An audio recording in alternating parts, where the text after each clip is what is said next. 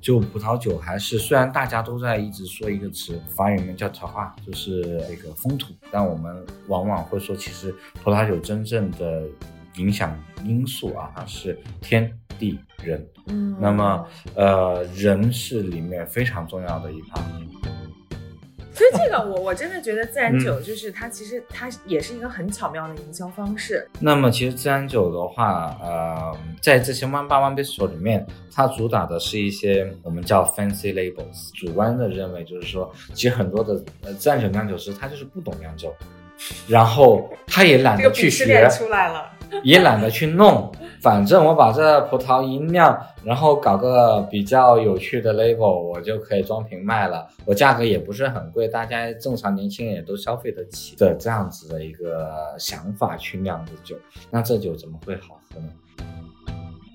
我们今天我自己去买酒，嗯。我自己就是比如我在家想买一瓶酒，啊、包括说比如说我去餐厅，我怎么去看嗯，这个酒，有没有给大家一些 tips？首先建议大家不要盲目尝试自然酒。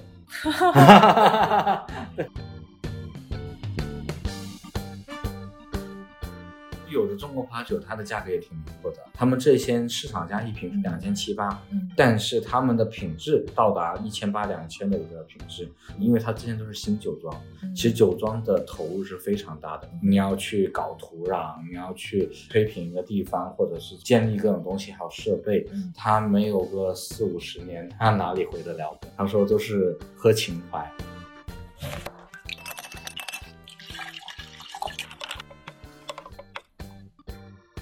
要去哪儿去嘎嘎，不知道听什么听 Oh my God，和我一起喝喝果茶，聊聊天。Hello，大家好，欢迎收听今天的 Oh my God，我是主播 Jennifer 贾老师。那么大家都知道，Oh my God 其实是 Gaga 餐厅的旗下的一个播客啊。那说起来也很惭愧，我们从来都没有太录过跟餐饮相关的主题。那么今天呢，我们就回归就是餐饮本身，我们想来聊一聊葡萄酒。那今天我邀请到了我们 Gaga 的好朋友，我们的这个资深的侍酒师 Leo，嗨，大家好，来给大家打个招呼，大家介绍一下。大家好，我是 Leo。然后我现在的话是在深圳的啊 Wilson Organic 这个零舍有机餐厅，啊是担任的呃侍酒师啊、首席侍酒师的这么一个工作。嗯，然后今天我们会聊聊就是关于葡萄酒比较有意思的话题啊，就是熟悉我们节目的用户也知道，我们做了好几期关于鄙视链的节目。那今天呢，我也想从一个比较有意思的角度，就是从葡萄酒的鄙视链，我们一起来聊一聊啊。这里面有干货，也有有意思的这个故事。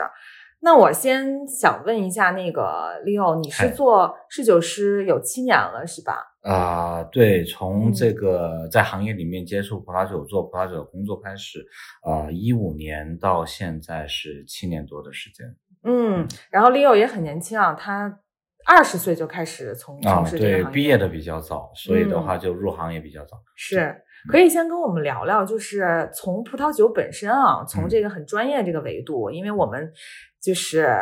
呃，我们从如果不是那么了解酒啊，可能我们只是爱喝酒的角度啊，就没有深入到成一个玩家嗯。这样的资深的话，可能我们听到有一些，比如说新世界、嗯。那个老世界，然后比如说勃艮第，就这些名字，嗯能跟我们从这个角度说说葡萄酒的这个所谓的这个鄙视链吗？啊，那首先的话就是像您刚说到的这个新老世界之分。那么像旧世界啊，我们叫旧世界的话，一般呃更多的是比如说像说到呃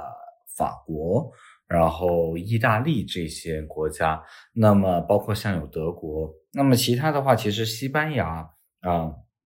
这些类似的国家的话，反而其实大家平时听到的也比较少。那么主要的话还是法国这一块儿。嗯那么因为法国它是呃现代葡萄酒的一个发源地啊、虽然说呃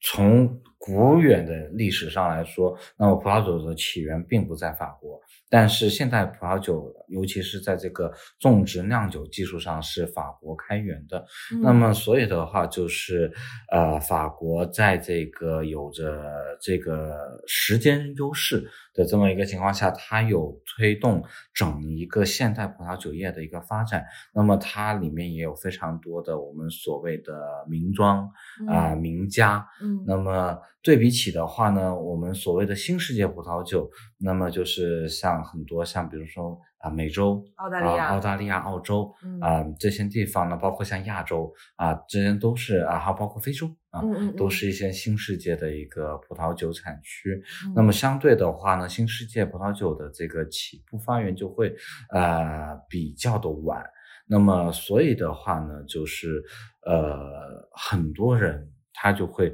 嗯，我们怎么说，就是老派或者 old school 来说，就是他们比较喜欢就是呃更加传统一些的这个。你觉得他们呃最大的区别是在哪个？一些那个酿造的技法上，呃，其实有，尤其是包括这个，呃，因为其实呃，旧世界，尤其像法国、嗯意大利，啊、他们的一个呃比较怎么说呢，就比较区别于新世界的是，他们有非常完整的法律法规。啊哦那么就是从不无论从这个产地的一个保护啊，我们所说的这个 abol abolition 的这个呃 control 类，呃，就是法语里面的这个法定产区啊，嗯我们叫做呃 AOC、AOP 这种东西嗯啊，这些的话都是他们有非常完善的。那么包括像意大利，他们有 DO、DOC 这种就是法定保护的一个这个法律在里头。嗯那么它有规定，就是我在这个产区，你只能种植什么葡萄，那么你嗯是呃可以用多少多少比例的葡萄，什么样的一个这个啊、基本上把你的很多的一些呃种植的一些东西给框定了。嗯那么就比如说像啊、大家都有听过的香槟，嗯。那么香槟的话呢，虽然其实现在很多气泡酒的一些啊、销售都在把这些气泡酒叫做香槟，但其实呃嗯只有我们定义的香槟。就是呃是要在这个法国香槟区是。啊、使用法定的七种葡萄香槟葡萄嗯。去酿造，并且它的这个酿造方法是这个叫做瓶中二次发酵这种，就是香槟嗯。啊、传统的香槟法啊、去酿造的才能被叫做香槟。对，嗯。所以的话就是呃，他们有非常严格的这些规定。嗯。那么新世界的话呢，呃，相对的就没有这么多的一些法律啊、嗯。去约束。嗯。那么，但当然也有，你像美国纳帕啊，他们也有一出台的一些这些法律，但相对来说还是的比较的新，因为大家都在摸索，都在探索嗯。自己这个产区啊，自己这个最适合呃最适合做什么样的东西。嗯。所以的话也法律也没有说特别的去完善，或者说去规章制度这件东西去、嗯。呃约束他们，所以的话他们就可能各种的风格都有。嗯各种尝试啊，不同的一些葡萄品种嗯。在自己这个产区的一个潜力嗯。啊，然后还有不同的一个酿酒方式、酿造方式，对于自己这个地方的温，无论是温度啊，无论是这个啊嗯。海拔啊带来的这些影响，嗯。那么他们都有在去做一个这个尝试，嗯呃，所有的酿酒师都在去呃非常努力的，就是说去想着把这个自己这个葡萄酒做出呃能跟这个旧世界的一些葡萄酒相同品质啊，风格不一定是相近，但是品质是要他们想希望就是做出呃品质是一样的，或者甚嗯。至是呃更加超越的一些嗯酒，对，嗯，因为新世界就是、嗯。呃，澳洲其实挺有代表性的。我以前在澳洲，然后 Leo 嗯。也是在澳洲学习这个啊对是葡萄酒。你可以聊聊澳洲的葡萄酒吗？或者你学习你觉得这个过程比较有意思的点，在学习块。呃，我学习葡萄酒其实反而是在呃毕业之后，我、啊我在学校里面的话，当时也有葡萄酒的课程，嗯但因为我当时是学习的是酒店管理的呃餐饮方向，嗯那么各种的包括呃前厅啊、后厨啊这些工作我都要去学习了解。那么葡萄酒是其中特别有意思的一个点。那么当时在澳洲这个地方，我们学校其实离酒庄也很近，嗯我们也有去酒庄做参观各种的，然后我们同时晚上也会去呃就是做这种葡萄酒的服务的练习。嗯那么以及日常都会有葡萄酒的一些品鉴。那么澳洲的葡萄酒怎么说？它在整个新世界里面的话呢，它是起步比较早的一个产区，嗯跟美国纳它之间都差不多。嗯那么澳洲的葡萄的话呢，呃，它的呃主要种植的就是以希拉啊 i r Shiraz a 对对，然后对澳洲这这个就呃存在一个这个所谓的区别跟鄙所谓的鄙视啊啊啊，因为澳洲我们叫做 Shiraz，Shiraz，S H I 对，啊 R R A Z，嗯，对，但是呃这个呢是澳洲的叫法哦，这样的，我对知道是呃，一般的话呢，我们在法国，因为呃 s h i r a z 它在法国，尤其在龙河，呃，它种植特特别的多。那么法语名叫 s i h a 哦啊，S Y R A H，怪不得中文翻译过来是希拉。对对对，所以的话就是，啊然后那个像澳洲的话，经常翻译过来叫色拉子，对，因为它那个字是发音的，然后嗯嗯 s i h a 嗯的话就是就没有那个味，嗯。所以的话就是很多人这一看啊，这个就是嗯，澳洲啊、呃，它这边它的一个整体的风格，它是更加的浓郁，或者是我们可以叫有点粗犷，因为嗯。澳洲的啊、嗯气候原因影响，嗯那么它主要的话都是非常炎热的一个天气。嗯啊，同时周围的一些啊，它也是一个大的岛国嘛，嗯，然后的话会有一些这个海洋洋流的一些影响啊。总体的话，他们的一些酿出来的酒的话呢，在以往来说就是比较的呃浓郁。那么像一些这个果香饱满的同时，它们酒精度也高，然后嗯同时也有很多的一些像黑胡椒。呃，新香料的一些嗯香气在里头，嗯那么比较的符合我们以前对 Aussie 的一个这种对定义，就是比较的粗犷，比较的我们老说以前老说土豪土豪嘛，对对吧？对是 然后我觉得他们好像比较随意一点，是吧？嗯，对，是也不不能叫随意，就是说这个风格的不一样。你包括像那个法国，为什么很多人还是钟情于法国酒？因为法国呃酿酒是非常严谨的。嗯那么像意大利的话呢，就更加的，其实也是相对于法国来说，它是更加的随心，然后更加的就是呃。怎么就它更加的，我们可以说是更加的感性，嗯对，是一些感性的酒，就是他们感性的酿酒师呢去做出来的一些酒，然后风格也都是呃大相径庭，然后有奔放啊，有怎么样的就不同的风格。法国的话，产区风格非常明显嗯啊、一个产区它的酒的风格都是非常的。不能说非常的统一，但是是非常的类似。嗯当然，然后它有细分到不同的酒庄，啊嗯不同的一个风格，有道也不一样。嗯。对，还有一个我观察到就是很有意思，就是新世界和旧世界的酒，我觉得他们营销的方式也很不一样，嗯，对不对？就是你你有没有感受到他们营销的方式？就是我会觉得，因为毕竟旧世界他们是有那个啊、比如说历史啊，嗯包括你刚刚说，因为他们有很多故事可以讲嘛，嗯所以他们更加在营销的时候他会强调这个东西。对是，对吧？嗯但是新世界呢，我我反正留意到，嗯比如说我在澳洲去逛，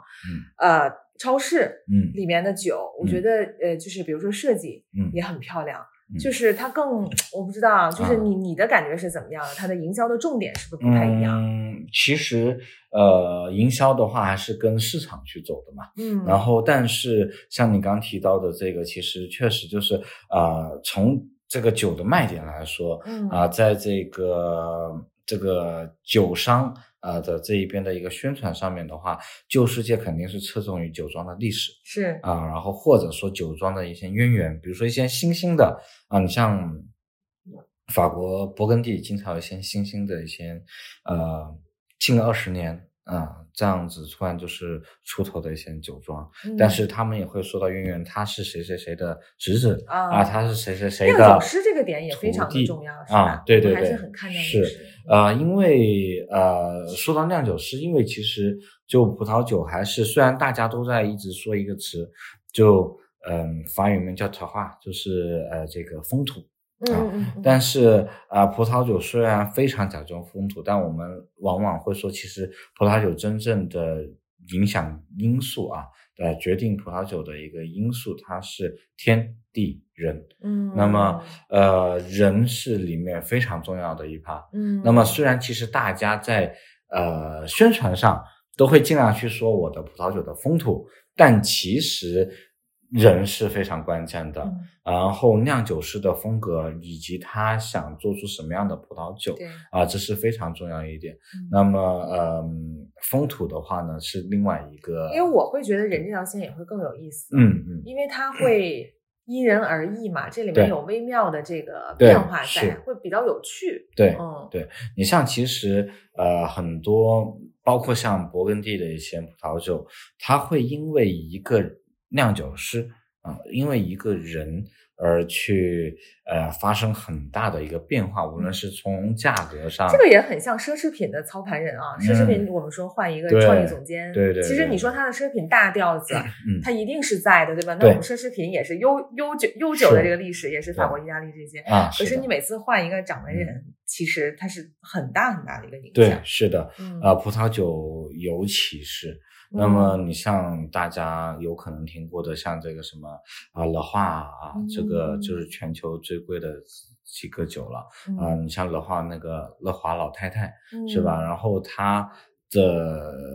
她的一些酒就很有，就是很讲究他个人的一些风格。嗯，那包括像那个以前的勃艮第的酒神亨利贾叶，嗯然后他的他酿的酒跟他那个就是过世之后的酒，它的价格都是非常的不一样的，嗯然后稀缺性也不一样。嗯那么其实呃，在这一块儿的话，除了讲究呃风土之外，其实真的还是蛮讲究人，或者说是很多其实是说的是酒庄。你比如说像勃艮第，它同一个特级园。因为嗯勃艮第是看呃看园的，嗯它跟呃波尔多不一样。波尔多的话呢，它是呃一个产区里面，我是看酒庄的。那么酒庄啊，呃比如说啊，像大家知道拉菲啊、嗯拉图、马格、奥比昂这些酒庄，那么呃，它是看酒庄的，但是在勃艮第它是看那个园啊，一级园、特级园这些的。你比如说勃艮第的这个呃一个一级园，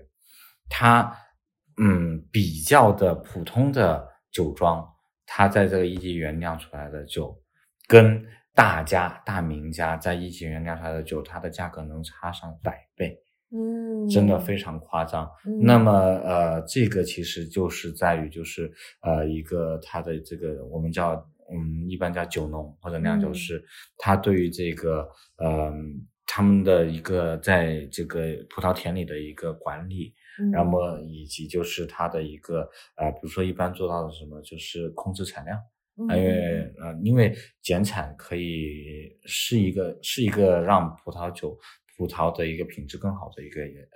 手段之一啊。嗯然后包括像这个它的一个呃采收的时间啊，去决定采收的一个时间啊，嗯包括它的一个酿酒的一个这个技术啊技法，或者说是一些风格。那嗯么你比如说像其实啊老化呀这些呃，它也有点类似像嗯遵循自然。啊，去做一些就是尽量减少人工干预，嗯。那么去做一些更加的啊纯净一些的一些葡萄酒，嗯。啊、那尽量减少人工添加。嗯。当然，它跟自然酒还是会有区别，嗯。因为它需要人工干预的时候，他们还是会去人工干预，跟自然酒就是完完全放任的那种嗯。又不太一样。对，那就正好说到了自然酒啊。啊，对对对，因为刚才 大概就是我们也不深入到说那么葡萄酒专业的这个问题啊，那正好说到刚才我们说这个旧世界其实非常看天地人，嗯，包括它的历史、嗯它的故事，然后嗯。它的酿酒师，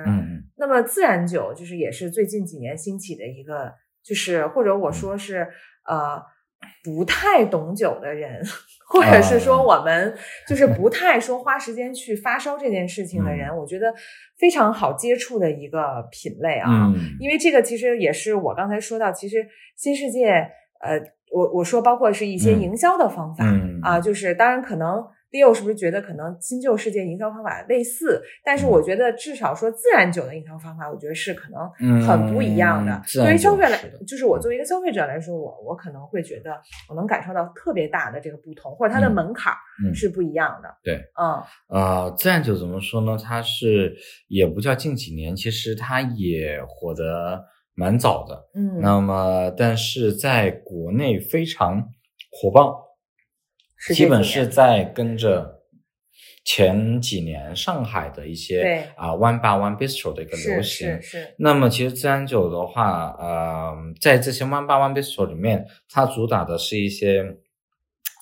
我们叫 fancy labels 啊，嗯，对，这就是我说的营销的点，啊对它很注重 它的酒标的嗯设计，然后自然酒的话呢，嗯因为它没有去加，呃，基本是不加那个像二氧化硫这些东西的，所以它的那个呃酒的一个陈年是品质是无法保证的。嗯一般的话都是建议是早喝啊，然后所以的话就是强调的就是它的易饮性啊，开瓶即饮。那么跟传统的一些呃旧世界或者包括新世界，对你需要那个你你要沉一沉，或者说不然太新了，你要醒一醒。是啊、是吧？或者醒有的酒，你像呃旧世界的一些，或者包括新世界啊、我们所谓的一些大酒啊，嗯那么很多他们都是要可能得醒个四五小时啊、嗯才能就是让它就是充分的去嗯把它的这些香气展现嗯出来。嗯那么自然酒的话呢，它就更加的轻松简单，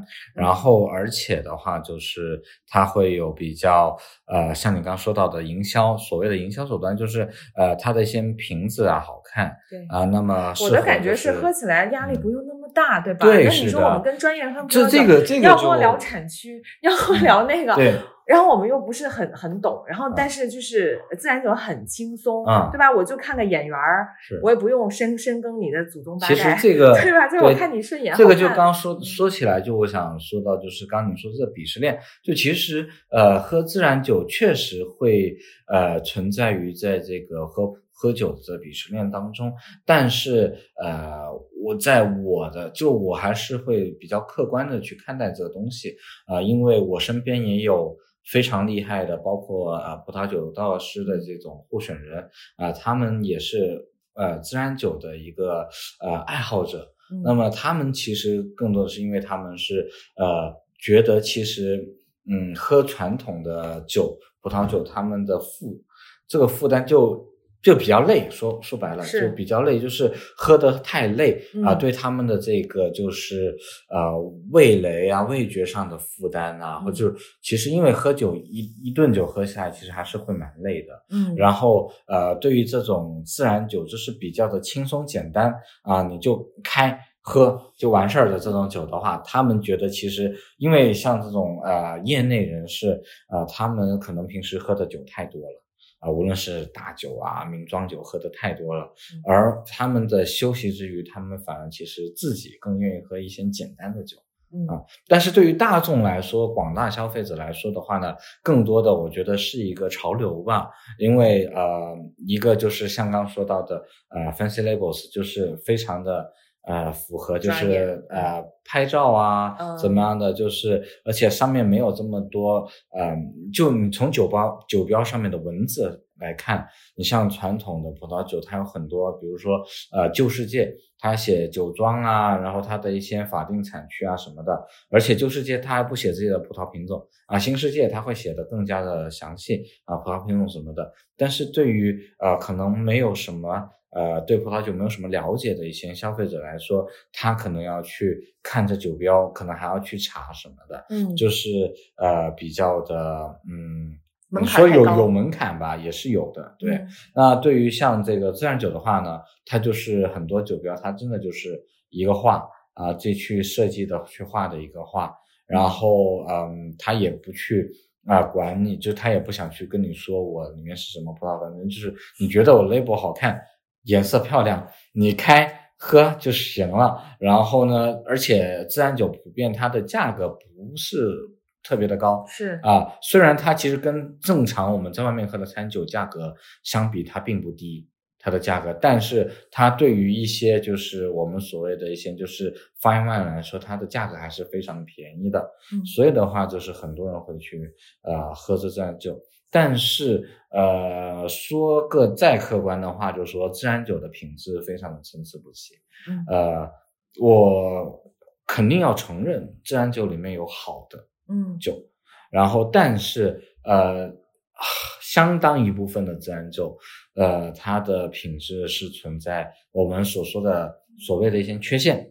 啊，包括像这个就是呃一些嗯可能氧化呀、氧化的风格啊、风味啊啊，包括像我们所谓的平差啊，就是每一瓶嗯你喝起来的味道是不一样的。嗯。那么包括就是呃它的一些这个，甚至说有的它酿出来的味道很奇怪嗯啊，有些人说什么螺蛳粉味的 自然酒啊啊，确实也会存在。啊，就各种的奇奇怪怪的东西都有。就这个，我听过一个很有趣的说嗯。法，说它对于商家来说特别好操作，因为因为你刚刚说的嘛，嗯旧世界或那些酒，就是嗯。大家要。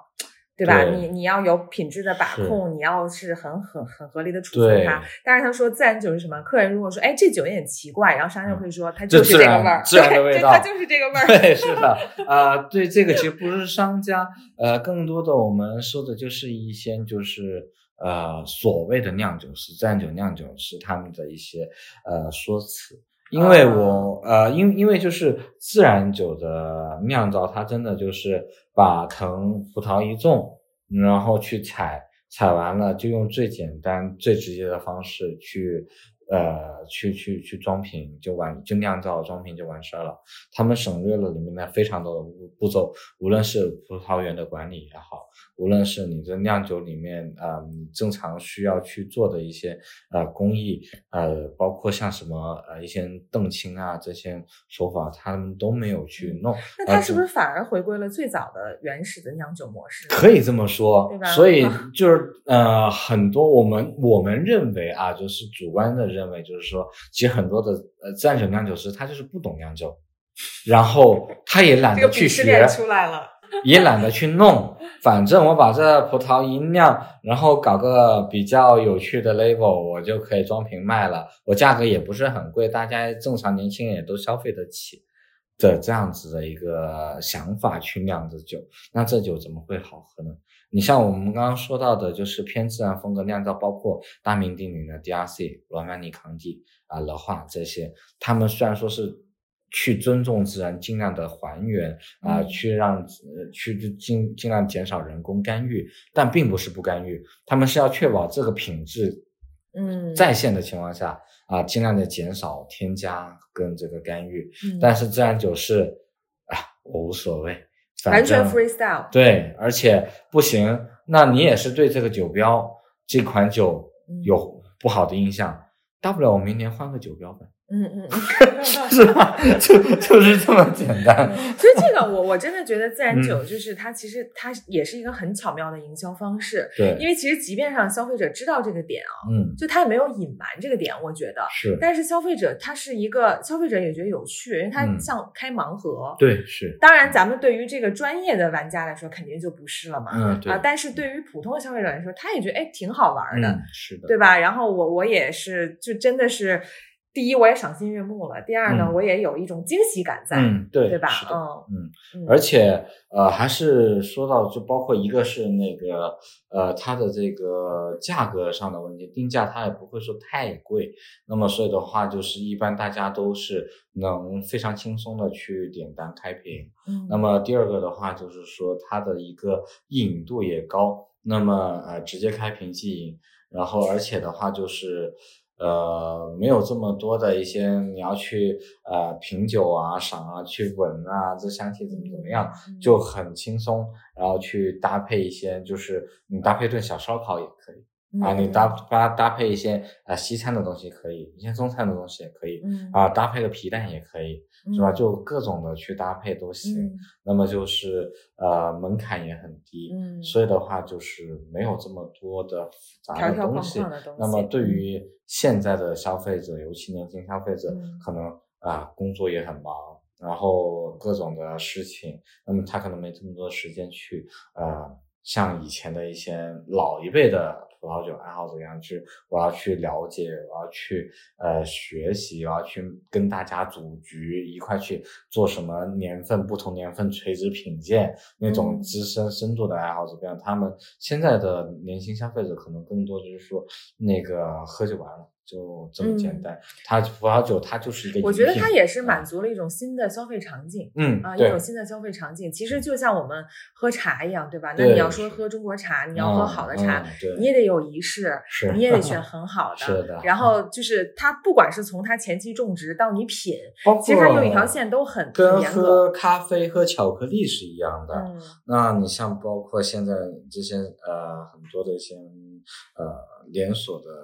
这个咖啡的这些品牌，那么他们都是比较的呃直接产业链化的嘛，然后比较直接的，然后不像以前的喝咖啡讲究啊，我要各种不同的地方的豆子，然后它的一个烘焙的这个程度怎么样啊，去讲究。是，那说完自然酒啊，还想聊聊就是中国酒，因为其实那个 Leo 在 VO 嘛，VO 前几年也是我们是说就是全球是吧？全球最大的啊，对，中国的葡萄酒单，直到二零年，我们还是全球最大的中国葡萄酒单。当时我们的酒单上面有呃四十五个 SKU，就四十五款葡萄酒。嗯，那么来自中国不同的产区。那么因为呃啊，包括还有一点就是，我们是全球第一个常态化做中国葡萄酒 wine pairing 的一个餐厅。嗯嗯嗯。呃。因为虽然我们不是第一个做中国葡萄酒 wine pairing 的餐厅，但是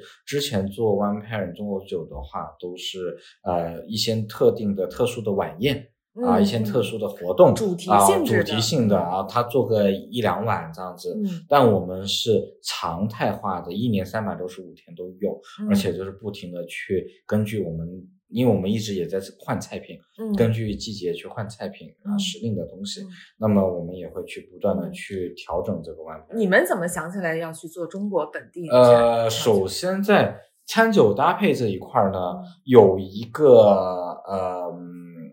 有有一个说法，那么就是本土的食材，那么你要想去搭配酒，最简单的就是跟本土的葡萄酒。去搭配，因为他们在风土对风土上面他们是有相似性啊。然后另外一个的话呢，就是因为呃，vivo 也是一直在做这种就是中国呃本土在地食材的东西。那么跟中国在地的一个葡萄酒的它的一个这个呃，无论是主题性啊，包括像它的这个呃各种的一个呃，像刚说到的风味的一个。结合，我们觉得都是非常的呃搭的，嗯啊，然后另外还有一个很重要的一点，呃，近两两三年的中国葡萄酒的品质是非常大的一个跨越。那么其实中国葡萄酒在呃早在一零年的呃前后，当时已经有部分。的精品中国葡萄酒已经出圈了，就去到包括呃国外欧洲那边去比赛拿了一些奖，但是当时还是一个呃怎么说呢？业内嗯对业内一个状态，还有就是它没有到一个啊蓬勃爆发的一个状态。那么其实到了。我回国之后，当时我在广州工作的第一个餐厅，当时是在那个广州 Ritz Carlton 的丽轩啊，黑珍珠一钻米其林一星啊，那个餐厅当时我们就有用到呃一些中国葡萄酒，呃，当时用的是新疆的那个天赛，嗯啊。那一款那个呃雪多内啊一个增强版，然后它那一款葡萄酒就非常的高性价比，嗯，那么。呃，我在当时第一次接触，然后包括还有像宁夏，呃，那个江南美地的那个小马驹这些葡萄酒，当时就觉得中国葡萄酒的一个品质还是蛮好的，就蛮出乎我意料的。嗯，因为我在回国工作喝这些酒之前。的上一次喝中国葡萄酒，就是我小时候 喝的长城。对，然后对，没错。对，呃，七八岁我自己偷偷在就是家里过年什么的那些葡萄酒，然后我自己偷偷开了喝喝。我想大部分可能听众之前的 也还停留在张裕啊。是啊，对对对，是长城。怎么突然一下就发现？因为我也是通过 VO 认识中国葡萄酒有这么多好的。是，然后后来我们就呃，我自己的话也对中国葡萄酒蛮感兴趣啊，不断的去酒庄去学习了解。那么到了呃一九年的时候呢，呃，当时就已经对整个很多的一些中国葡萄酒都有呃一定这个程度的这个了解。那么，所以在二零年加入 VO 的时候呢，当时我就觉得这是一个非常好的契机啊。当时 VO 因为啊，我们是做这个有机农场，然后去做的食材，所以 VO 当时一开始，呃，我没加入 VO 之前的前一年多，VO 它的酒单。风格主要集中于自然酒、有机葡萄酒，嗯，跟这个生物动力法的葡萄酒，但是这个其实就有点太呃框定了，因为其实很多的葡萄酒，你怎么说呢？你像尤其是法国、呃意大利，很多的优质的葡萄酒，他们都是有机方式种植，嗯，但是他们不是有机葡萄酒。因为他们没有得到认证，嗯，欧盟认证很贵的，美国认证也很贵的，中国认证都很贵的。有机认证这个东西，它是要跟这个呃指定官方指定的机构，然后你要去付费，然后他们每年一到两次突击，比如说我飞机飞到下来了，到你酒庄门口了，我跟你亮身份，我是机构的人，我就要现实，现在我就进去取你两管土壤。啊，取你一些产品啊，直接就拿去检测，达不达我们的标准，然后然后给你这个颁发认证啊，两年有效，三年有效，这个认证是很贵的，呃，几十上百万的，呃，对于很多的旧世界国家的这个葡萄酒酒农来说，他们说我的酒有这么大批的一个了解我的人，爱好者、粉丝。他们也知道我是怎么种植的，很多人都来我酒庄看过，我为什么还要去买你一个认证呢？嗯嗯嗯，大可不必。嗯，所以就是你要说它是有机认证葡萄酒，它并不是，但它其实就是有机种植。但当时的话，整个酒单的话就是呃框定的比较死。然后当时我就觉得，其实我们用这么多的中国本土食材，就应该做中国葡萄酒。然后在二零年的年终的时候，就我把酒单设计好，那么是当时四十五个中国葡萄酒 SKU，加上这个就是我们叫做风土酒配啊，呃，这个 One Pairing 中国葡萄酒。那么当时用到非常多的一些精品的中国葡萄酒。然后一开始。那么，呃，其实大家都是抱着怀疑的心态的，那不会无法接受，因为其实，呃，很多客人他还是有一定的眼界，或者说是他们愿意去像我们当时人均两千的一个餐厅，是是是，你去，他本来也是一个尝试，他也不知道你餐厅好不好吃，同样他也不知道这酒好不好喝，但是，呃，这一类的客人，他们很多时候他们愿意听。啊，侍酒师的一个建议是啊，对，因为他觉得在这种价位的餐厅，你应该是专业的，无论是厨师啊、侍酒师、服务员，你们都是专业的。那么我应该听取专业的一个建议。那么，但是还是像说到你刚刚说的鄙视链，还是有很多他说啊，中国葡萄酒，我我从来不喝中国葡萄酒的，那个你给我看看大酒单。我要选，我要喝那个法国，或者有些我我我要喝美国酒啊，我爱喝美国酒，但我就不喝中国葡萄酒。真的有这样的客人，那但是我会送一杯。呃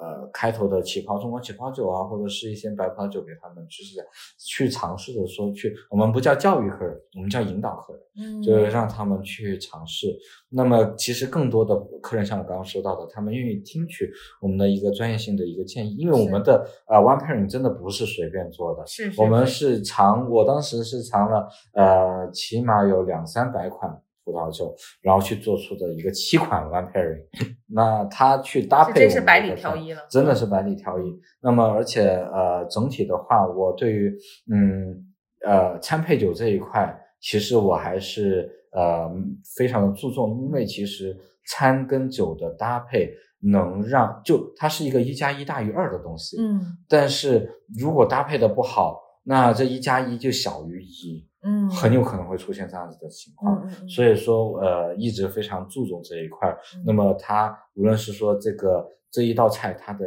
呃比如说鲜味，呃跟这一个酒的一个海洋气息的一个搭配也好，呃这个肉我们像我们之前做的一个熏烤和牛，那我们搭配一个有一些烟熏味。啊香料味的葡萄酒，这么去就不断的去呃摸索，去去尝试去做的一些搭配。所以的话，当时呃很多后来有些客人他说他我就是想来尝一下你们的中国酒。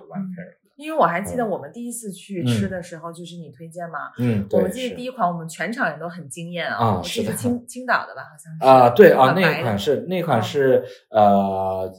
它是酒庄在青岛，但它有它的葡萄园，并呃有一些不在青岛，但是在青岛附近，就山东那一块的。对对对对。啊，它是呃九鼎。呃，九鼎庄园的气霞多丽，二零一八年份，对，二零一九年份，因为呃年份的原因，还有包括它这个呃酿酒。技术的一个可能，因为一直不不断有酒庄一直在探索，每一年都尝试不一样。那二零一九，反正这个年份呃没这么好，所以我们现在没有用二零一九的年份。二零一八跟二零一都是非常好的。哎，那就说起来，中国产区的这个葡萄酒，你觉得有什么地域特色，跟其他地方不一样？呃，不一样的就是呃，或者它的性格、它的方式这些。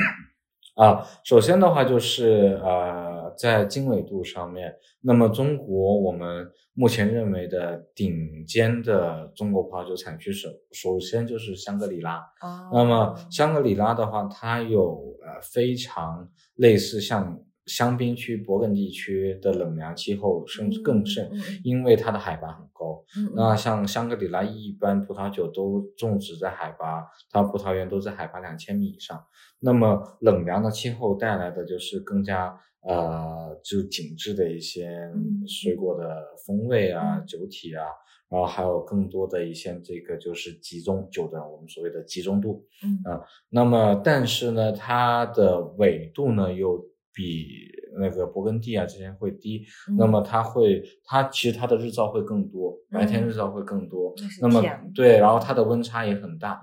早晚温差大，早晚温差大的话也会给葡萄酒的这个品质带来非常好的、好的有利的影响，嗯，对，那么接着的话，就像呃跟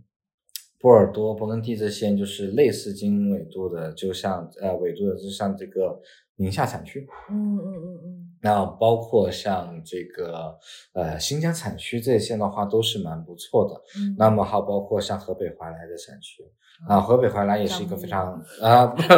那倒不是。河北怀来的话，像大家有应该很多人如果对喝过中国葡萄酒啊，对中国精品葡萄酒这两年很了解的客人，应该都听过失败篇。啊，包括像中法这些都是来自河北怀来的。嗯，那么还有包括，虽然说我说长城以前的品质不行，那长城也有自己的精品酒庄，在在那个怀来，它的桑干啊桑干酒庄就也蛮不错的，有一些呃相对还不错的葡萄酒，包括我们认为的非常好的中国起泡酒啊，都在来自那个酒庄。对我们认为可以去 PK 法国香槟。所以中国是集中在这几个产区，呃，对，山东。啊，山东也有，山东的话是在蓬莱为主，对，那包括像拉菲啊，拉菲它的这个背后的集团，我们所谓的五支箭，就那个罗斯柴尔德家族，那么他们在中国投资在呃山东那边蓬啊，在那个蓬莱，他们做的那一款叫做龙代啊，龙代酒庄，嗯，那么就是也是呃跟另外一款就是 LVMH 呃在香格里拉做的那个敖云。那么他们都是认为是中国酒的一些顶尖的代表，嗯，但目前来说的话，我个人认为奥运还是中国最好的嗯，它也挺给中国酒争光的，因为今年他也是反向的去卖到呃法国，他上了那个法国的那个波尔多的这个贸易体系里面去，那么也是非常的好的一个这个呃中国酒的一个推广，嗯，那么其实早在很多年前吧。甚至到一四一五年的时候，其实你已经可以在中在在在外国的这个欧洲那边，尤其像英国的一些米其林餐厅酒单上，你能看到中国葡萄酒的一些身影。啊，包括像文化输出了啊，对，像呃像包括当时呃欧洲用的最多的是一款那个中国宁夏的葡萄酒，呃刘氏啊刘氏酒庄的一款葡萄酒。嗯，然后后来包括像天赛啊这些国外。所以我们如果自己挑的话，也看如果我们想买中国酒，也是看这几个产区会比较好。呃，是，但其实呃还是要，其实就像我刚刚说的天地人，那么同一个产区。酒也是非常的啊天差地别的，所以的话还是要看，嗯，我觉得价格也不能光看价格，嗯，呃，有的你像刚我说到的拉菲的那个龙带啊，包括像啊敖云，他们这些市场价一瓶是两千多，两千七八，嗯，但是他们的品质，呃，我觉得基本差不多。呃，起码是到到达一千八两千的一个品质，那么剩下的八百，说实话，其实就是酒庄的，因为因为它之前都是新酒庄，其实酒庄的投入是非常大的。中国葡萄酒为什么说很多人说中国葡萄酒的价格高？我喝中国葡萄酒的人，像很多人说我，他说都是喝情怀。因为它有品质，但是它的价格不低，性价比，嗯，性价比不高。那么同样的一个价位，可能它在呃进口的酒里面也能找得到，甚至更便宜一点点的，或者更更好的。但是，呃，怎么说呢？因为，呃，葡萄酒开庄是很大成本的，嗯，你要去搞土壤，你要去，呃，去推平一个地方，或者是怎么样去建立各种东西，还有设备，呃，一般你像我们说这种大财团，刚说的大财团的投入，呃，LVMH 投入这种敖云啊，这种，他没有个四五十年，他哪里回得了本？嗯，他现在一直都肯定都是在，都是在在。相当于就是呃填之前他们的投入的这些这个所谓的坑，对啊。那么呃，你像法国酒这些就比不，你跟他比不了，因为人家一一两百年一一一两百年前他就已经这个当时成本也低，呃，人家就已经把这成本给收回来了。现在他们每年他们的利润是非常高的，说实话，他们的成本。因为就你就那个呃酒庄当年的你比如说请人采摘葡萄的成本啊，你先买买葡萄酒瓶的成本啊，相对的还是会比较低的。相对于中国葡萄酒庄这种开庄，顶多也就十来二十年的这种酒庄，你是根本没法比的。对，是的，还是需要我们支持一下。啊，是，但是呃，首先还是高品质吧。呃，没有品质的话，那个价格是我们。就无论价格怎么样都不会去喝。哎，那中国的这个这个崛起啊，它也是它是引进了一批酿酒师吗？呃，有的？有，你像这种呃国外的大财团在中国做的酒庄，都是请的很顶尖的一些酿酒师。你像奥运，他是请的之前的白马的酿酒师 e 的。然后，但是呃，你像宁夏也好啊，或者说是呃。这个怀来，他们其实很多是他们在以前在国外学习的一些呃中国的酿酒师回来的，对，有意思。嗯，你像啊宁夏那边呃，我刚说到的这个江南美地酒庄，嗯，他的庄主他是二代了，就是他的那个庄主的父亲。当时就是宁夏葡萄酒的先驱，嗯，那么庄主的话呢，他是后来去法国学习，嗯，所以的话就回到宁夏之后去做的，呃，去接着去接班做葡萄酒，所以他在宁夏这种地方，他做了一款雷司令。而且还相当的不错，因为呃德国呃都有在做雷司令，对，然后当时也是觉得蛮不可思议的，对，然后呃接着你像包括呃宁夏我们所说的一个就是。呃，车库酒庄啊，车库酒庄这种概念就是也是来自法国嘛，就是这种就是不是那种蛇度那种城堡啊，它就是一个很小的一个像像一个车间一样的一个地方，然后去很少的人去经营，然后呢就呃非常的不那么 commercial，不那么的商业的那种啊，所谓的车库酒庄。那么中国的的话，就是我们认为最好就是宁夏那边呃叫做博纳百富，嗯，这款酒欧蕾也有的卖。但呃，反正我觉得是非常好的一款酒啊。他们啊，就是庄主两夫妻是在法国勃艮第学习，就是非常的。那听起来真的蛮情怀的。是。从这个庄主去创立这个庄，对对对，刚才你说我们去买，其实重重，我我觉得就是说，其实呃，酿酒呃，就侍酒师，就我们这一群人的话呢，其实是相对于。葡萄酒行业的这个呃上上游就是这种酿酒师来说，我们是真的生活的还是蛮好的，过得蛮舒服的。因为酿酒是真的辛苦，嗯，非常的辛苦，而且就是你要跟天斗。跟大自然去，呃，你有时真的不能顺应大自然，因为有时候就是突然的给你刮个打个冰雹。你像啊，这两年那个勃艮第大幅减产，就是冰雹啊，然后很很多的一些天灾啊什么的都是无法避免的。然后这么辛苦，然后每天要去啊葡萄田里面去看葡萄的一些生长的一个状态什么的。那么我们相对的就更加的轻松，我们就是只需要。在众多的葡萄酒里面挑出品质好的，嗯，然后去想办法去让客人品尝到，就很简单的一个过程。所以说，我们的工作其实呃还是呃我们非常尊敬、非常敬重，就是酿酒师。真的是他，因为没有他们就没有这么好的葡萄酒可以给到我们的客人去喝。那我觉得很有意思啊！就上一个小节我们聊到葡萄酒本身的鄙视链，就聊了这么多啊，从我们说新世界、旧世界到。自然酒啊，然后到中国酒，我觉得中国酒，嗯，我觉得未来还大有大有可能，对，而且确实很有意义的一件事情，开发自己的风格我们 VO 呢有有一幅中国葡萄酒庄地图，就呃跟我有非常紧密合作的一些联系的一些酒庄啊什么的，我们都啊是画在上面标出点的，嗯，但是我感觉很快又要重新画了。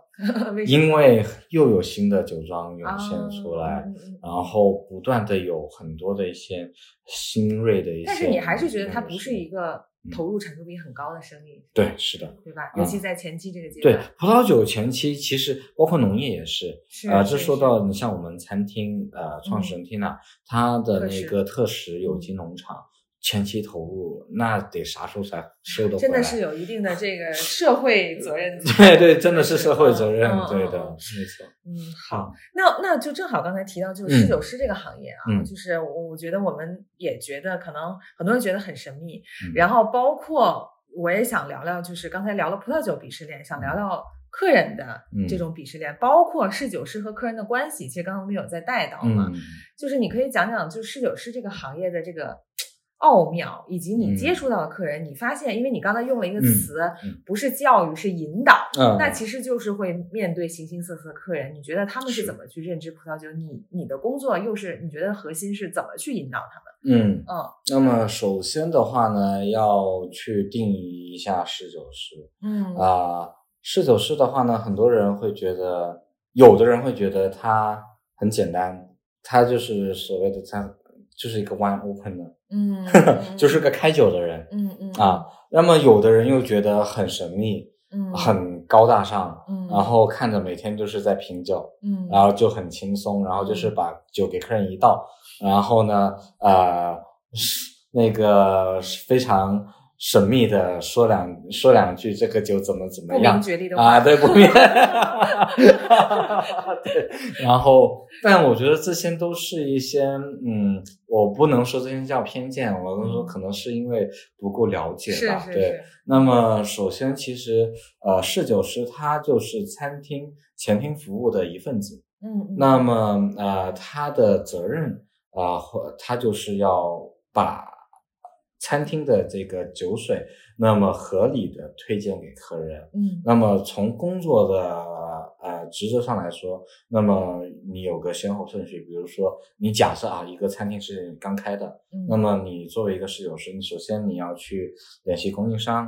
啊，去呃采购，尽可能的能拿到一些好的一些酒水，嗯，然后接着的话，这全是侍酒师本人的工作啊，对，是的，啊，侍酒是一个人的工作，对，那么呃，接着就是。呃，去把这个就呃呃，首先你还要你要首先了解餐厅，是你要你要对餐厅有了解，你知道什么样的酒适合一个餐厅，对，并不一定是说要非要大酒什么的，包括你的客群、对，是的，你的定位、你的菜，你要对这个无论是餐厅的一个所谓的战略走向，餐厅的菜品风格，嗯，餐厅的一个客群，对对，啊，你了解完之后，然后接着去选酒，选酒去买酒。买酒，然后呢，接着就去做酒单，制作一一本尽量的又专业又易读，然后比较涵盖尽量多的信息，让客人减少阅读障碍的一本酒单。嗯然后接着呢，呃，你要去呃去设置你的 seller 啊，去呃归类你的酒水，嗯然后接着去做一些 wine display，就是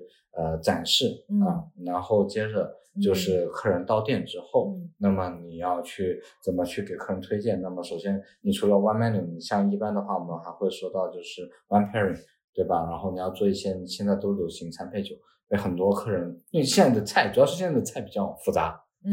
对，比较精细，比较复杂。你像以前，我就去吃个 steakhouse，我去吃个牛排馆，我就带瓶红的就行了。我今天去吃个呃 bistro，它是主打海鲜为主的，比如说我去吃个西班牙菜什么的，嗯那我基本就带瓶白的就行了。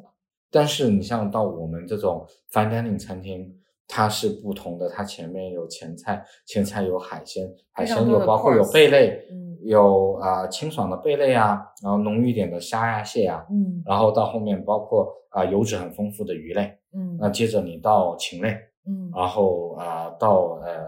肉类，红肉啊、牛肉啊这些东西，嗯。接着到甜品，嗯。这么多下来，一瓶酒真的很难搞得定嗯。啊，除非我一般就如果你要点整瓶，我就建议你喝香槟，香槟就比较百搭，嗯不然的话呢，那么一般我们就会做一个 one pairing。嗯几杯的酒下来，每一杯去搭配，去不搭配不同的一个菜品，然后去起到一个这个我们所说的一个餐跟酒的一个共鸣。嗯对那么呃，接着客人到店之后呢，你要去给客人去，首先你要了解客人的一个消费意愿，喝酒不喝酒，对吧？然后接着给他呃要知要了解他，就是他对酒的懂不懂。那么懂的话呢，我们一般其实我们是尊重客人的像喜好的，嗯。就是他如果说，因为有的你像我们菜单海鲜是偏多哦，嗯。那有的客人他就他不爱喝白葡萄酒，嗯。然后他就爱喝红葡萄酒，那我们会温馨提示一下。那么如果你选了这瓶酒，比如说你选个呃波尔多，我说您这个红葡波尔多的红，你跟我们的鱼，尤其是我们这个带皮尖的一个这个嗯。大竹甲鱼，你这个皮跟这个红这波尔多红真的很容易引发一些像什么铁锈的味道，这非常我们所谓的就是 unpressure 就是不愉悦的一些味道出来。嗯嗯嗯啊，客人没没关系，没关系就行啊，嗯就是千金难买你愿意，对对你愿意就好，对吧对？那就我就正常给你做十九，对吧？嗯那么如果有些客人不太懂，那么我们就需要去呃了解。那么首先了解客人你是喜欢呃愿意喜欢清淡一点的风格啊，果香饱满一些，还是说你愿意尝试一些就是啊复杂一点的嗯啊浓郁一些的风格？嗯那么包括你的一个预算。那么预算的话，我们要看情况咯。那么有的客人如果是说，尤其是请客啊、无论是男生刚请请刚认识的女生也好啊，是是是或者是说呃商务的宴请也好，那我们可能就不会问的这么直接。我们有些如果是一看他们很熟的朋友，我们就会直接问那个那这个呃今天晚上的酒大概是想在什么价格左右？嗯嗯嗯啊，他比如说啊，我要瓶就一千上下的，是是是啊有的说呃没关系，价格不在乎啊，嗯有的说嗯便宜点的五百五六百的就行，我们就根据这范围去选。那么如果不是的话，那像我刚刚说到的这种呃跟还没太熟的嗯一些，或者是嗯商务伙伙伴这种的话，我们很简单，嗯，递个酒单，问完他的喜欢的风格之后，你就指一款大概价格中等的酒。然后就指就直接在指酒单上指，因为只有他一个人看到了酒单，啊是的你就指这个价格，然后你说您看这款行不？这款的话应该是比较啊、呃符合您刚说的这个风味的。然后他说然后他就说啊这个呃可以啊，那就直接这个。如果他说嗯有没有再好一点的，啊那你就懂了，那就贵一点的的。如果他说这个还有别的吗？那你就知道它可能 你要往往就是同样风格，但是价格往下一些的啊，嗯低个百分之三十的再去问一下。情商还要高嗯，你要你要各种的查查所谓的这个观察察言观色，就是因为他很多的微表情能告诉你很多的讯息。嗯那包括就是客人呃喝到这款酒的时候的很多的一些状态啊、表情啊，你都能去就是了解到，它能给到你很多的一个反馈，嗯无论是你用于去提升他今晚的喝酒的体验也好，嗯或者说去提升以后你对其他客人的一个服务体验也好，嗯这都是精进我们的一个就是侍酒这一块。因为侍酒其实呃，我侍酒师并不是在跟酒打交道，他最终还是在跟人打交道。对只是你是跟呃，你相当于就是一个呃这个服务庭服务团队里面嗯比较了解酒的一个人而已。对，那我觉得侍酒是真的就是，我觉得就是 gap 很大，嗯，因为我就经历过不同的侍酒师，比如说嗯也有侍酒师，他非常的嗯。目的性很强，啊，就很强，感觉到他是来那 sell 的那那种那种的话，嗯我们一般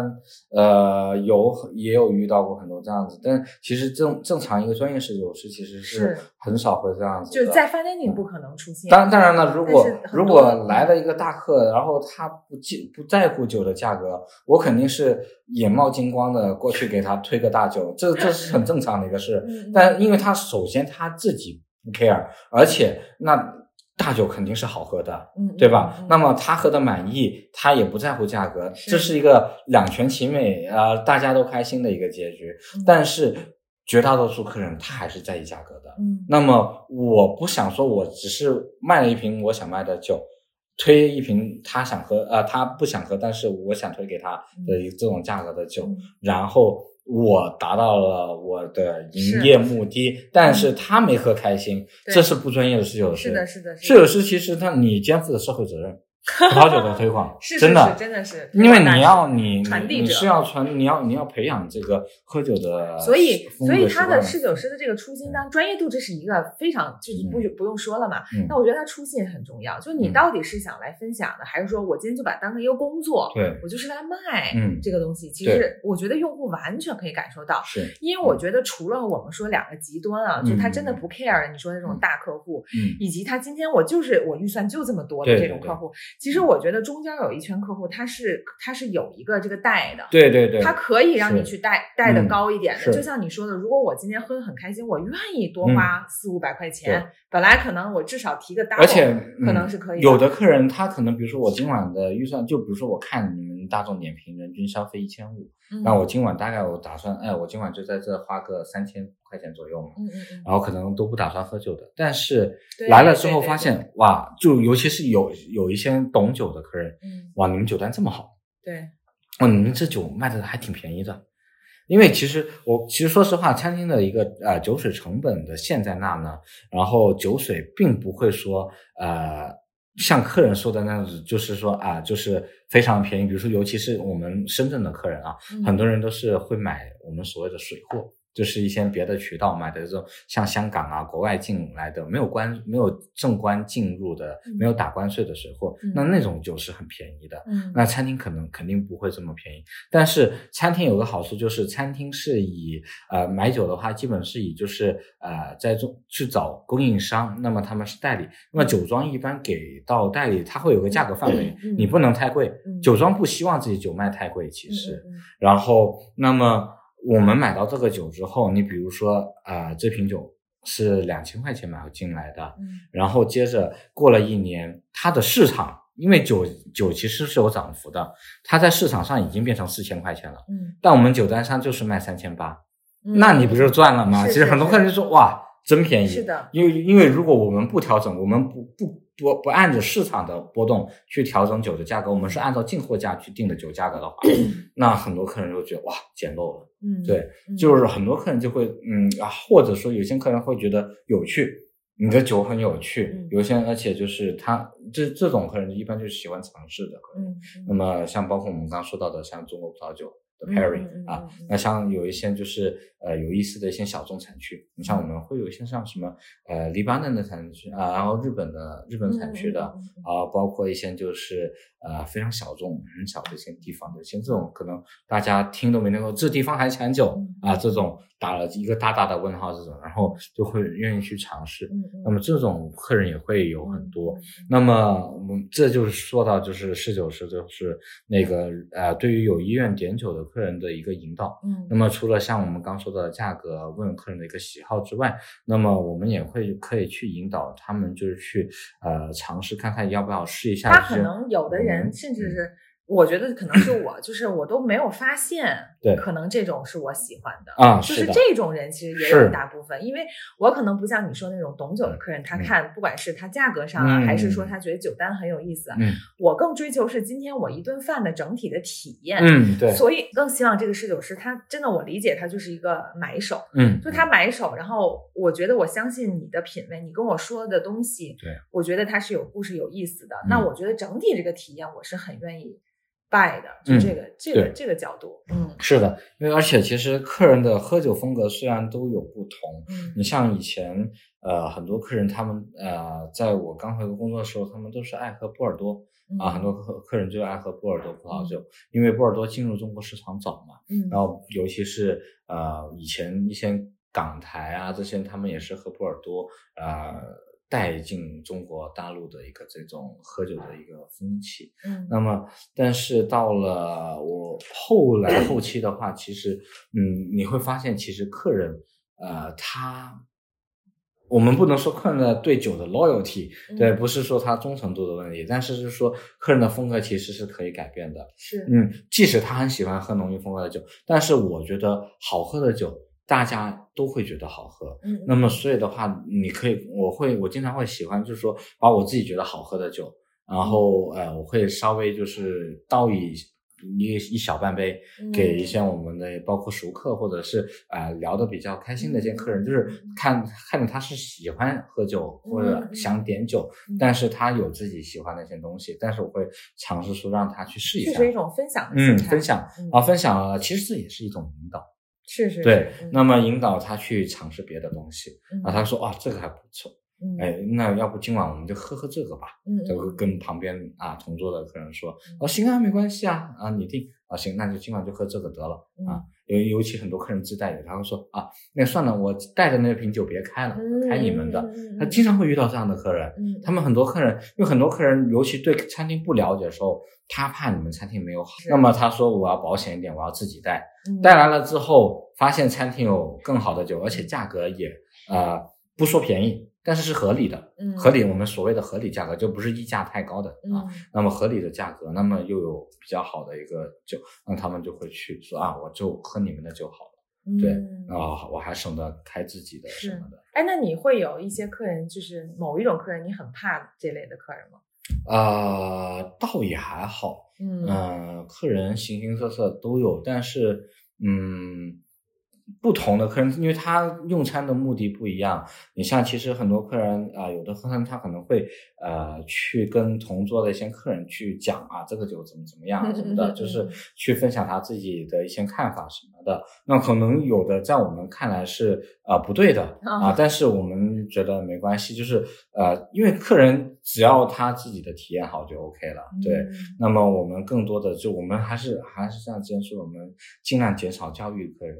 对，那么就是总体还是以客人在这的一个体验为主。嗯，对有意思嗯。哎，那你觉得现在这个整个葡萄酒在中国啊，我们也聊了中国的嗯这个市场对嗯，然后那你说在不同的城市里，就是大家这个接受度。就是就是肯定会不一样是不是还差距还挺大的？肯定会不一包括对喝葡萄酒的习惯是和，因为我们不求他专业啊，嗯但他至少是不是有一定的这个认知？嗯你怎么看整个的这个？呃，其实这我觉得这如果要去展开说的话，它是分两类的，嗯，一个叫大众消费者，嗯一个叫葡萄酒爱好者。嗯，嗯那么我们如果先从大众消费者去说的话，那城市区别就大了。嗯，然后大众消费者的话，呃，因为很多，嗯，怎么说呢？你像我们做餐饮啊，做餐厅这一块，嗯我们永远说就是，呃，现代餐饮，就中国的现代餐饮，尤其是啊、高端餐饮啊、偏西式的，嗯那么上海肯定是最顶尖的一个存在。嗯呃，就像那个你 IT 产业，嗯那硅谷之于美国 IT 产业的这么、嗯这么一个地方，你比如说华尔街啊、之于整个美国经济的这么一个地方，它就相当于这种地位。嗯呃，上海就是这样子。嗯那么第一就是他们西餐的文化比较多，因为啊，葡萄酒是跟着西餐的文化进入的。嗯那么虽然后来大家发现葡萄酒其实可以配中餐啊，嗯可以配各种菜。嗯那么呃，另外一个的话呢，就是还有就是啊、很多的一些供应商嗯啊、一些酒的代理商啊、他们也是在上海，那么优先供上海的一个呃这种市场。嗯所以的话，上海呃，至于整个中国大陆地区的话，上海的这个对葡萄酒的认知啊、大家的一个这个喝酒的一个文化风气对啊是最重的。嗯对，那么接着的话呢，就是基本三个一线城市，北京、上海、深圳，那么是差不太多，我觉得，呃，深圳可能会稍微弱一些，嗯，广州也还好。呃，北京的话，因为北方其实我觉得北方的，因为我以前也在北方工作过，在北京工作过。那么北京的话，大家可能日常呃跟有有点跟上海有点像，因为上海其实上海的湾坝的呃很多的一些这个湾 industry 嗯啊、他他们被大家就是大家下班。啊、非常像以前我们在澳洲时候说下班了或者我们下课了啊，嗯 当时在大学里面下课了，嗯路过回家之前，路过小酒馆，嗯先喝两杯，嗯嗯嗯吃个薯条，嗯吃吃个芝士薯条啥的，喝两杯这样子的。嗯那么上海其实蛮有这种。有这种呃生活氛围生活氛围嗯对。那么北方呢，有也有一点，但是它不一样。北方是说，就是今晚搞整整点酒呗，整点小酒呗，是吧？就是今晚要喝点。但是在广深的话呢，喝酒并不是生活的必要的一 part 嗯啊、更多的可能是朋友聚餐啊，嗯呃呃商务宴请啊，他才会喝酒。嗯那么，呃，我觉得这个其实也跟整体的一个，无论是文化、地域文化，也是会有关系的嗯啊、但是从这个葡萄酒消费、消费喝酒的习惯上来说的话呢，嗯，北京、上海不，北京、广州、深圳是差不多的。嗯那么在一个维度，那么嗯上海的话是最高维度，是。那么接着的话，其实像其他城市，嗯，都在呃也也有在不断的形成这种就是氛围，嗯包括像杭州啊、嗯呃成都啊这些。嗯。那么你能看到，就是很多酒吧，你像以前呃大家喝酒，嗯，葡萄酒之前的话呢，喝酒喝啤酒，嗯因为，白。酒一般很少说就是呃它不是一个很日常喝 chill 的对对，不是很嗯。chill 的东西，喝啤酒，然后接着喝鸡尾酒。嗯那么现在能看到，就是呃，酒吧行业呢，cocktail bar 之外，会越来越多的一些 wine bar、wine bistro，嗯。那么小酒馆这种东西。因为我觉得，就你刚才说的大众消费者，他能培养起来的话，嗯我觉得真的是跟就是城市的生活文化嗯真的是离不开。，对，因为刚才我们说，就是 wine bar 把这嗯个消费习惯带起来，因为它嗯就是很轻松的，它不是一个餐厅了。是，因为餐厅本身就目的性有点强对嘛。对，但是 wine bar 本来国外的 wine bar 它就是很简单一些熟食店卖的一些东西。对。然后我买熟食的时候，我带带个酒嗯什么的，是然后呢，我可能也想在那坐一会儿。是，那我可能就点个肉肉的拼盘，然后点对点一杯一杯，然后聊着聊着，我可能又开一杯，是是是，它才有这样的氛围。可是如果说，所以它第一个取决于说你的城市规划真的是跟这个有关系。如还果你不是走入街区能看到这个东西，你很难这样走我觉得还有一个就是嗯工作跟生活的节奏。啊。是的，是的，是的，没错，没错。你要你要去这么 chill 的地方，首先你的人要 chill 才行。是是你人不 chill，你不会去那种因。为包括像北京，啊就是上班下班的界限非常的清啊楚，非常清楚。首先，它的这个交通也比较难到达其实。这也这嗯这也是为什么要引申到的，就是说那个上海的湾坝的风气这两年啊、氛围比香港。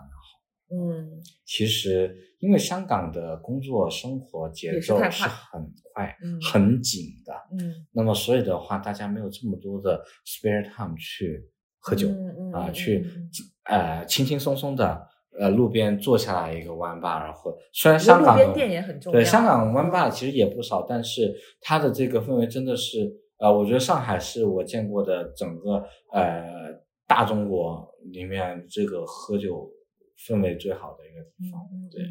而且也也也跟呃这个，你像香港的话，真的是很多是老外撑起来生意。那么上海的话，嗯，我去上海的湾坝，里面会有很多的外国人，那么但是其实也会有很多的中国人，那么大家一块在那儿喝酒什么的。那一次我去上海一个湾坝，旁边一桌子七八个呃韩国的，应该是韩国的什么公司吧，对韩国的一些客人，然后接着旁边一些中国的一些客人一块儿就在那喝，那氛围非常的好，满满当当的，要等位的。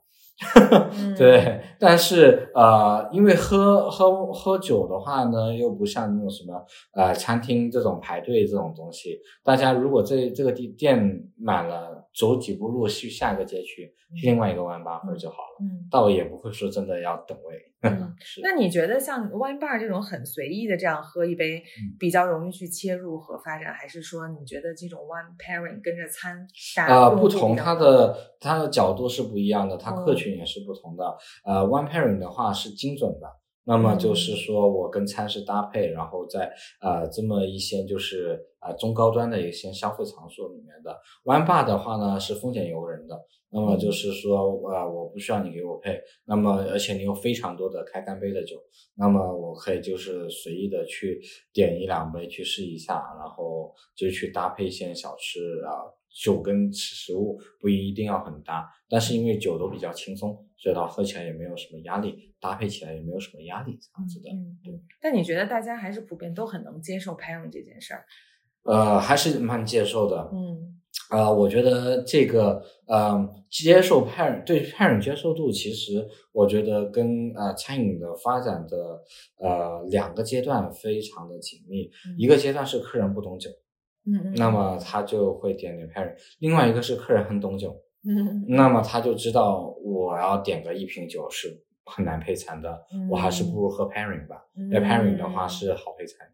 对嗯、所以的话这两个阶段的话都有非常多的客人去点酒。嗯，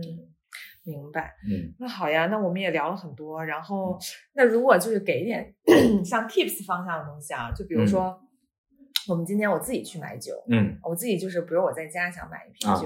酒啊、包括说比如说我去餐厅我怎么去看嗯，这个酒，有没有给大家一些 tips？呃怎么说呢？呃，首先，嗯，我从我个人角度以及我的一个目前的一个对葡萄酒的认知来说，嗯首先建议大家不要盲目尝试自然酒。对，啊、当然，如果说那某一款酒你朋友啊喝了都说好，大家喝了都竖个大拇指、o k 那你可以去喝，嗯但是不要盲目尝试自然酒。嗯呃，因为自然酒啊、像我刚刚说的，就是啊、它有非常好的品质的自然酒，嗯但是那都是凤毛麟角。嗯啊、大多数的自然酒，它或多或少都会，我觉得会在酿酒工艺上面，或者是怎么样，都会有一或多或少有一点点的我们所谓的缺陷。嗯那么，所以的话是不太建议说自己就看着 label 好看去买个自然酒去这样子。嗯那么，因为有时候你这个盲盒很容易从惊喜变成惊啊、吓也不叫惊吓吧，但可能就没这么喝的没这么爽。对，是的。嗯然后接着的话就是说，日常买酒的话呢，嗯，呃，很多其实现在很多渠道都有，那么包括无论是淘宝啊或者什么，但是我建议就是说，如果价格没有太大差异的话，呃，去本地的一些 wine bar 打包也好，或者你嗯直接在那喝，其实在在那消费其实还是有专业人帮你挑了一啊、下，或者是像你去像比如说像呃欧蕾现在也有在做一些像这种葡萄酒啊、万欧蕾 C 啦这种东西，他们也做了蛮多中国精品酒庄。其实这种地方我觉得呃你要去买会比较好，因为葡萄酒有一个问题就在于说呃。你在这些地方买的，它都会有保障，就像你来餐厅喝酒是有保障的。是是，但是如果你在比如说淘宝买或者不明渠道包括现在很多抖音在卖疯狂的啊卖酒，那 些那些就不不提了。对，但是你像呃，你去呃不明渠道去买酒的话呢，即使这个酒是真的，嗯嗯但它的状态是无法保证的。嗯，酒是很脆弱的一个东西，葡萄酒是很脆弱的东西，嗯它跟烈烈性酒不一样。啊对啊、运输的颠颠簸也好，怎么样也好呢？你像这个橡木塞污染啊、热污染啊、光污染啊、各种啊，呃，那个受热啊、氧化过度啊，各种的不同的各种的影响因素。我来所以买一个不痛快也不知道，对，是的。你像如果你去呃，你像比如说你来餐厅，你和我们喝酒，我们一般会帮你试，试酒师会喝一口。嗯那我们试酒，其实试酒师喝的那一口呢，他不是说跟你说这个酒有多么多么的好，他不是去试完之后跟你形容里面有什么的香气什么的。试酒师试那一口是要确保这酒是没有问题的啊，就是温度是 OK 的，以及它需不需要醒酒啊？对，把关一下而已。并不会帮你去评价这这个酒的啊有什么样的香气啊，怎么怎么样的这些东西。对，那么呃，我们如果是有问题，我们会直接的跟客人说一下，不好意思，稍等，我去这瓶酒可能有点问题，我们会去给你拿另外一瓶过来。对，啊，如果说客人呃不需要试酒师试酒，那么他自己喝了有问题，那么我也会去试试酒师，如果判断确实酒有问题，我们就退回供应商。啊，对吧？就就这些都是有保障的嘛，对吧？但是如果你在呃不明渠道买的，就很难有保障，非常难。对，嗯嗯，是的，嗯嗯。那我们如果去餐厅的话，我们怎么去看一个酒单好不好，或者是我怎么去选呢？啊，酒单的好不好，其实你除非是主题餐厅，比如说像呃或者主题的湾吧，比如说啊，我是呃主打就是你像有的意大利餐厅，它我就只卖意大利酒，嗯嗯嗯。对，那有的那些啊，有的我我是做香槟吧，嗯嗯，啊香，然后就以主打香槟，有的我是做自然酒的，然后主打自然酒。呀，除此之外的话，一般正常餐厅它的酒单，那么涉及到广度，尽量多的选择，让不同的客人都能试到。你有旧世界，你有新世界，你有老产区，你有新兴产区，那么客人保守的他就选老的。啊，那个那个愿意尝试的，就尝尝新的，对吧？不同的一些选择，那么价格要合理，那么定价啊，时间要合理，那么啊，还有最基本的编写错误啊，啊，年份错误啊，这些东西都不应该有。那么接着的话就是啊，尽量的呃清晰啊，你是以产区排列。或者你是以呃酒的风格排列，嗯啊，或者是你是以红啊白啊这样子去排列，嗯啊，这些都是呃这个酒单的一些设计。那么还有包括就是嗯，还有很重要的一点就是说你的这个呃酒单的一个呃易读性。那么有其实你去到很多，尤其像一些呃传统的 fine dining 餐厅，酒单是全英的。嗯啊，甚至你去到有些餐厅，它是那个的德国酒，它给你标德文的，就对。但我我们餐厅也会，我们去做酒单，现在我们都是尽量的是呃，会把中英文都。嗯，对，这样子的话就是，嗯，你爱读英文读英文，爱看中文看中文嘛，对吧？但是这样子的话可以减少很多的阅读障碍，嗯嗯，对，因为有的客人，其实我认识有一些客人，他们嗯年纪也比较大的那一些一些呃葡萄酒爱好者，他们喝的酒真的是很多，他们也很懂酒，但人家就是不懂英文啊。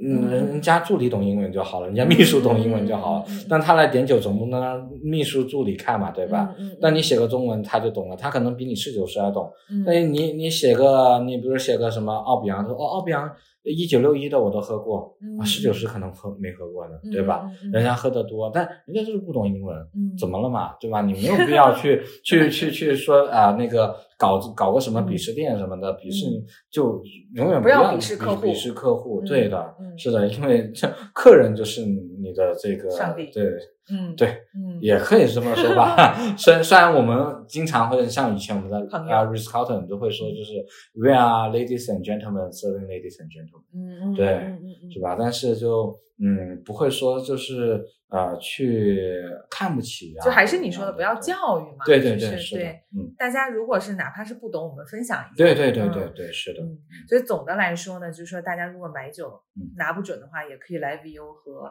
或者是来大家 chef 喝也。可以，对，然后大家也可以期待一下，就是我们之后也会有合作的一些酒单，然后